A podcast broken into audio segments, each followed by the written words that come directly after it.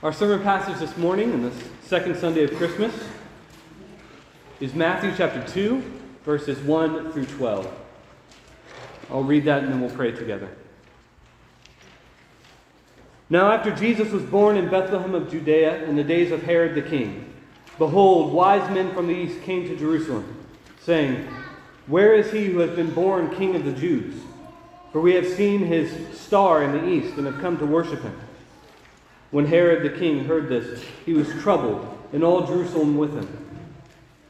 And when he had gathered all the chief priests and scribes and the people together, he inquired of them where the Christ was to be born. So they said to him, In Bethlehem of Judea, for thus it is written by the prophet But you, Bethlehem, in the land of Judah, are not the least among the rulers of Judah. For out of you shall come a ruler who will shepherd my people Israel. Then Herod, when he had secretly called the wise men, determined from them what time the star appeared. And he sent them to Bethlehem and said, Go and search carefully for the young child. And when you have found him, bring back word to me, that I may come and worship him also. When they heard the king, they departed, and behold, the star which they had seen in the east went before them, till it came and stood over where the young child was. When they saw the star, they rejoiced with exceedingly great joy. And when they had come into the house, they saw the young child with Mary his mother, and fell down and worshipped him. And when they had opened their treasures, they presented gifts to him gold, frankincense, and myrrh. Then, being divinely warned in a dream that they should not return to Herod, they departed for their own country another way. Amen. Amen. Let us pray. Our Father in heaven, may the words of my mouth and the meditations of our hearts this morning be holy and acceptable in your sight. O Lord, our rock and our redeemer. Let us understand this word this morning that you have given us. This word from Matthew chapter 2. I pray that you would enliven our hearts to understand it and to apply it to our hands, that we may work the work of the gospel through our lives. I pray that you would bless our hearing, bless our understanding, but also grow our faith in your Son Jesus, whom was given to us as not only redemption from sin, but life everlasting. Through him we pray. Amen. Amen. Now, James, if you remember, we went through James a couple years ago, but James tells us that if we lack any wisdom, let us ask of God, who gives to all liberally and without reproach, and it will be given to us. Wisdom is a gift of the Spirit. Wisdom is something that is bestowed on those who trust in the Lord and who ask for it. Wisdom is a gift. Solomon tells us something similar. The fear of the Lord is the beginning of knowledge. Elsewhere, he says the fear of the Lord is the beginning of wisdom. Knowledge isn't everything, but it is a facet of wisdom. It is an aspect of wisdom. In fact, if you want to write down a definition of wisdom, wisdom is knowledge applied toward godliness. Wisdom is knowledge applied toward godliness.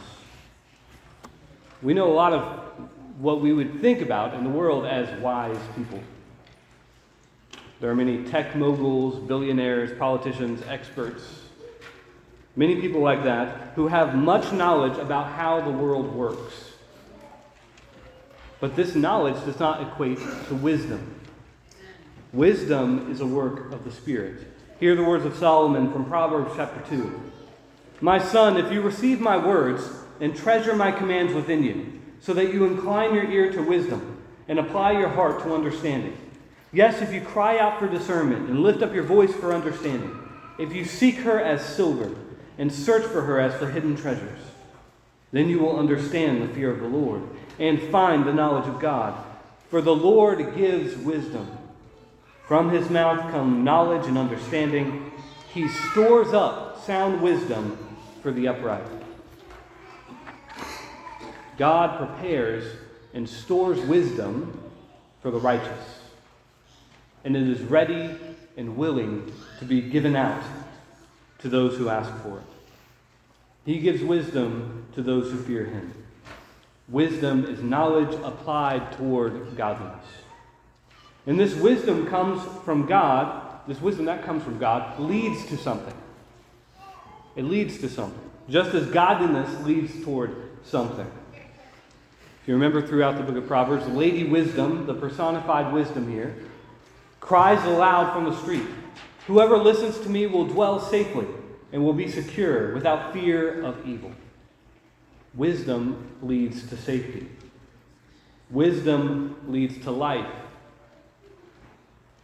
Pride, on the other hand, leads to destruction. Pride uses knowledge for personal gain. True wisdom uses knowledge for the glory and the praise of one who gives it.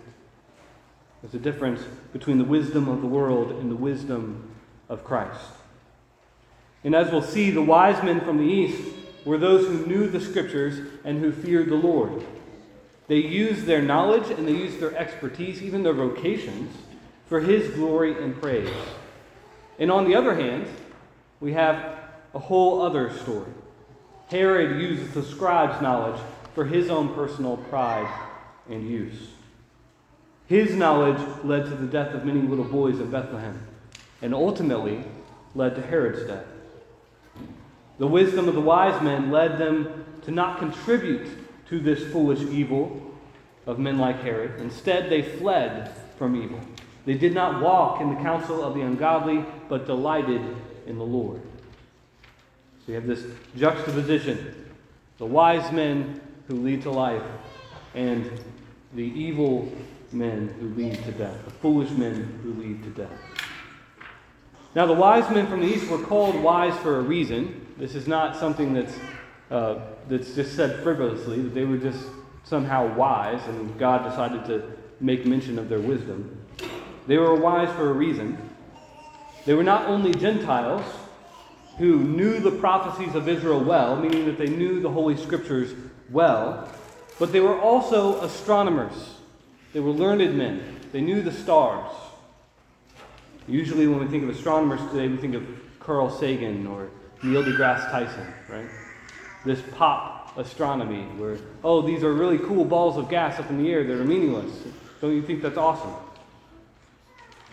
These men, these wise men, were not like our astronomers. They knew that the stars were up in the heavens for a reason, not just to make us feel insignificant and small, but to guide our lives toward the King of heaven toward the star of Jacob to come. These wise men were probably prominent and wealthy men in their particular nations. If they were seeking the company of a king when they approached to Jerusalem, not anyone could meet with Herod. Right? So they meet with the, this king of, of Judah, this Herod the Great, and they seek company with him to find out where Jesus is. So these were wealthy, powerful, and educated men, not just random guys with gold, frankincense, and myrrh. You couldn't just come across those things in abundance. So they came to Jerusalem for a reason. They were seeking something or someone. And they say just as much. They ask Herod, Where is he who has been born king of the Jews?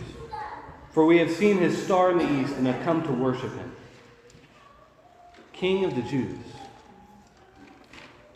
Now, this particular title would strike fear into the heart of Herod. And not only fear, but jealousy and envy. Again, these were powerful and wealthy rulers who were coming to Herod. But they weren't coming to Herod for Herod, they were coming to Herod for another king. They were looking beyond Herod, and Herod did not like this. They saw a star in the east, and this prompted their visitation. This is the star that Israel would have been waiting on. Numbers chapter 24, verse 17 shows Balaam's prophecy to Balak. Listen to these words I see him, but not now. I behold him, but not near. A star shall come out of Jacob, a scepter shall rise out of Israel, and batter the brow of Moab, and destroy all the sons of tumult. And Edom shall be a possession Seir also, his enemies, shall be a possession, while Israel does valiantly. Out of Jacob one shall have dominion and destroy the remains of the city. So a star is coming out of Jacob. A scepter is rising out of Israel. A king. This is what stars mean. They are rulers. They rule over the night, as we see in Genesis. So, a new star, a new king, is coming out of Jacob and Israel, and Edom and Seir will be his possession. He will have dominion and destroy the remains of the city. Why is this important to Herod? Well, we have to remember something about King Herod. He was an Edomite. King Herod is Herod the Edomite. He is a descendant from Edom. And we hear in this prophecy from Numbers chapter 24, Balaam tells us, Edom shall be a possession. This was a direct threat to his authority and to his reign. This coming star, this coming scepter of Israel, would come to have dominion over his enemies and destroy and destroy the remains of the cities of men. And the wise men knew this. They knew that a new king was coming who would rule over all others, and they direct their question in that way Where is the king of the Jews? That's like saying, I don't, I don't care about you, King Herod, Herod the Great. Let me see the real king. Let me see the one whom you will be possessed by. The wise men had their gaze upon heavenly things. They knew the scriptures, but unlike the scribes and the chief priests of Israel, or Judah, they believed them. They believed these scriptures. And this is where true wisdom comes from. True wisdom comes from above, from the wisdom who comes to his people. Wisdom incarnate, Jesus Christ our Lord. So Herod's response to this question, and ultimately this news of a new king that would come, who would have dominion over him and over Israel. This question, this response, was born out of trouble and fear. He was afraid. He was afraid that he would lose his kingdom. Herod's first thought is to grab the chief priests and the scribes of Jerusalem. He wanted the church on his side in this new battle coming his way. And he knew that he already had the church in his pocket. He knew that already. Israel was not only occupied by Herod and his allies, meaning the Romans, but the leaders of Israel actually liked this arrangement. They wanted this. They loved this. They kept their power, or what they thought was their power. They had a good arrangement with the Romans. They didn't want to screw it up. In other words, they had become hirelings who aided and abetted the enemies of God. And in the book of Revelation, we see that Jerusalem is described as a great harlot who fornicated with the kings of the earth. You've heard the phrase that politicians are in bed with corporations or corporations in bed with politicians. In this particular case, the church in Jerusalem is in bed with the Roman Empire. Herod would try to use this relationship to his political advantage because he knew that he could. So the chief priests and scribes told Herod where this Christ would be born. Now, notice that the wise men do not know the location of this Christ until after Herod calls them to tell them. The priests and the scribes quote the scriptures. They say, they quote from Malachi chapter 5. But you, Bethlehem, in the land of Judah, are not the least among the rulers of Judah, for out of you shall come a ruler, a star, who will shepherd my people Israel. So Herod calls the wise men to him, and he instructs them, according to this particular prophecy, to go to this child in Bethlehem and to bring back word to him that he might go and worship him. So find this child, tell me where he is, because I want to go and I want to worship him, right? Herod is using his knowledge to deceive godly men so that he might preserve his rule in Judah. Now, this isn't some one off political arrangement either. This isn't something that's uh, totally unique to the first century either. Every evil government tries to either destroy or control the church of Jesus Christ. Why? Why? Because they know that Jesus possesses or poses a direct threat to their aims and to their goals. In every atheistic, totalitarian regime on earth, the church was either co opted, government run denominations, or completely abolished. Think about China right now, right? You can only be a Christian through the sanctioned denomination. They have to have control or they completely abolish. This means that what we do here this morning in our worship to God, just like the worship that the wise men showed Jesus, is a political activity. And it poses a real threat to the evil regimes of the world. Why? Because we are meeting with the King of all kings and allying with a king whose aims are holy and good and who contradict the evil schemes of man. So, like the wise men, we're asking the same question every Sunday morning Where may we meet with the king? Where may we meet with the king? And for men and women who act like gods, like our government does, that is an insult to what they perceive as their authority and their right. So Herod not only calls the wise men to him so that he might attempt to co opt their visit with Jesus, but he calls them so that he can determine at what age Jesus would be, would be so that he could determine um, you know, who he should kill, right? How he can deal and better identify with his rival. And this was done, as we see later in the chapter, so that Herod could send his soldiers to murder this rival before he was old enough to, to pose a, a threat to his, his claim on the throne. Herod was so bloodthirsty and wicked that he would kill dozens, if not hundreds, of little boys to ensure his reign wasn't challenged. Aged two years and younger. This is what fools do. This is what foolish men do. The Proverbs say, In the mouth of a fool is a rod of pride. The mouth of a fool is a rod of pride. And Herod embodies this kind of foolishness. He finds that he is wise in his own eyes, but really he is a foolish brute who causes destruction.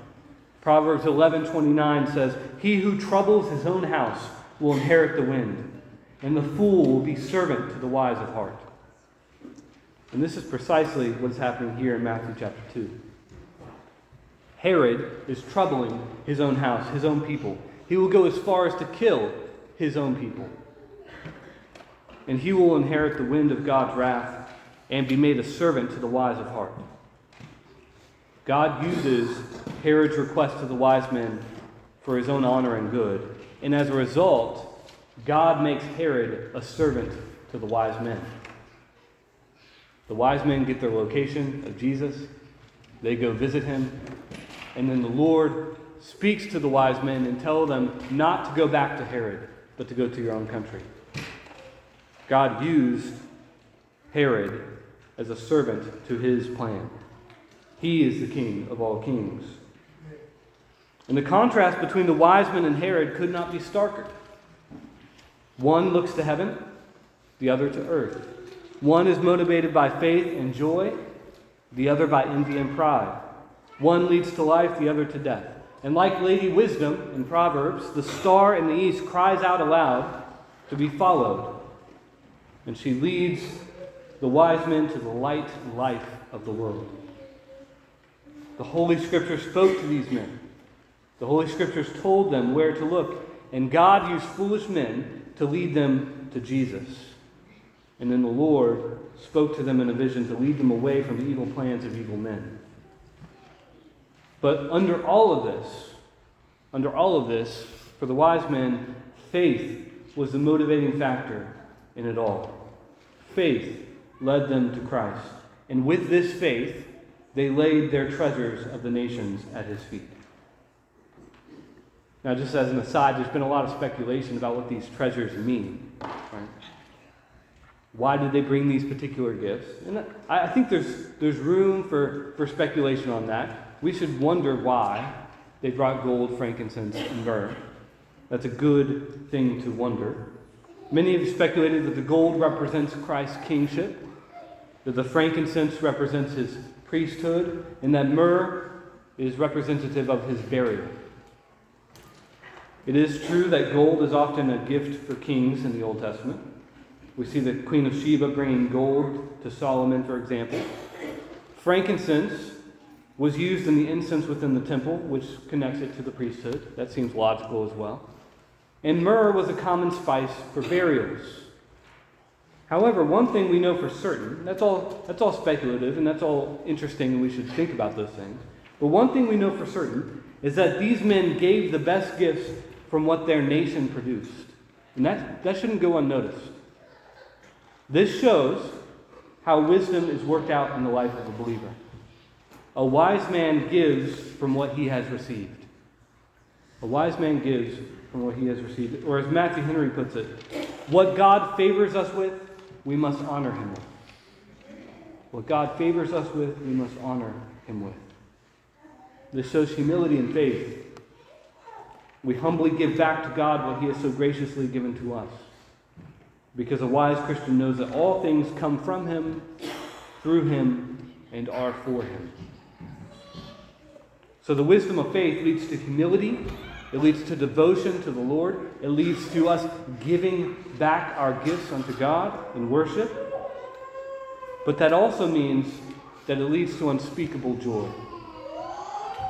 By contrast, Herod's way leads to paranoia and uncertainty, to anxiety. But the wise men say, when they saw the star, they rejoiced with exceedingly great joy. They rejoiced not only because the Savior of the world has come, they rejoiced also because the joy of the world has come.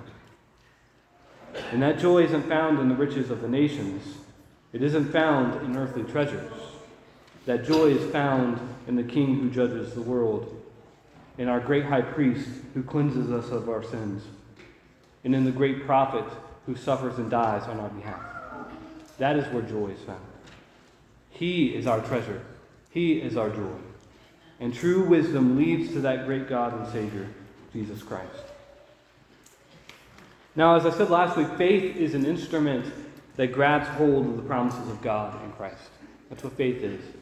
Faith grabs hold of the promises of God in Christ Jesus our Lord. And wisdom is the application of that faith the placing of one's faith on the proper object, and using that faith for the proper ends. So it's one thing to know how the world works. There are many people who are smart, who are knowledgeable of how to, how to navigate the world, how to use it to their advantage, how to grow uh, their income, and how to amass a bunch of things. They know how the world works, and they're able to manipulate it toward their own ends. But it is quite another to know how the world works, and then to direct your knowledge and efforts toward the proper ends. There is a difference there. That is wisdom. That is wisdom. Using the knowledge and how the world works and how we understand the world, and using that toward the proper ends, that is, toward the glory and honor of Christ. So, what does this mean for each and every one of us here? Now, there are a couple ways we could go about this. We could approach this passage. One way, I'm, I'm sure you may have heard before, is relating our own lives to either camp, right? You can be a Herod or you can be a wise man. You know, we could do that. We could do that this morning if we wanted to. Am I acting like a Herod? Am I acting like a scribe? Or am I like the wise man? And that's fine as far as it goes. There's some truth to it. But it's not really the application of this passage. Because as Christians, as Christians, we are all given the mind of Christ. Wisdom is ours for the taking because true wisdom is found in the person of Jesus, and he offers it freely to all those who ask him. So, yes, we can live like Herod from time to time. We can try to cover our sins with deceit. We can try to work toward our own ends. And that does lead to judgment, it does lead to death. And you shouldn't do that. Don't be a Herod. But more importantly, we are told that wisdom is found through faith and righteousness. So if you want wisdom, there is only way, one way to get it trust the Lord and follow his ways. He is the source of wisdom. So, like the wise men, we look toward the star over Bethlehem. We look to where Christ is, and we, we travel there, we go there. The wise men understood the meaning of the scriptural prophecies, but they also looked expectantly for those prophecies to be fulfilled. The scribes and the chief priests knew the prophecies of the Holy Scriptures, but they weren't looking. They weren't looking with faith, and that's the difference. They looked for Herods to bless them. They looked for earthly rulers to bring their salvation. They showed a lack of faith, which means they lacked wisdom. The wise Gentiles knew that the kings of the earth had no ultimate power. It's a blessing to receive a good king. It's a blessing to receive a good president, a good governor, a good official. Those are blessings. But they have no ultimate power. The king to come is the source of all blessings, and their lives were oriented around that hope. That's what faith looks like. And so we have to ask ourselves is this true of us? Is this true of you? You know how the world works. You may be amassing knowledge in your vocations, knowledge in the home, knowledge of how the world works and how you can manipulate the world around you for good ends. That's good. It's not bad. You grow in understanding in your hobbies, right, in your book studies, whatever it may be. But to apply that understanding toward Christ and his kingdom takes wisdom. And the only way to get that wisdom is through faith in the Son of God. The fear of the Lord is the beginning of wisdom. And good understand, a good understanding have all those who do his commandments. So we must fear the Lord and do his commandments. And this is because wisdom is a gift. The Lord promises it to those who fear him and keep his commandments. If you love God, you will fear him and keep his commandments. Solomon asked for wisdom so that he might judge the people of Israel. He had a good end for the use of that wisdom. But the point is that wisdom is granted. So, to repeat the words of James, if any of you lacks wisdom, let him ask of God, who gives to all liberally and without reproach, and it will be given to him. And this wisdom leads to life and joy and blessing beyond measure. So, like the wise men, we are to look toward the heavenly life found in the person of Jesus Christ. Don't give in to the lie that there is another way to the good life. Don't give in to the lie that your sinful plans can be covered by your false piety, that you can get away with whatever you're doing. The only way to the good life is to live wisely, to live by faith, and to go to Christ. So ask the Lord for this wisdom. Trust Him to provide it for you, and do so liberally and without reproach. Seek first the kingdom, and everything else will be added unto it. In the name of the Father, and of the Son, and of the Holy Spirit. Amen. Amen.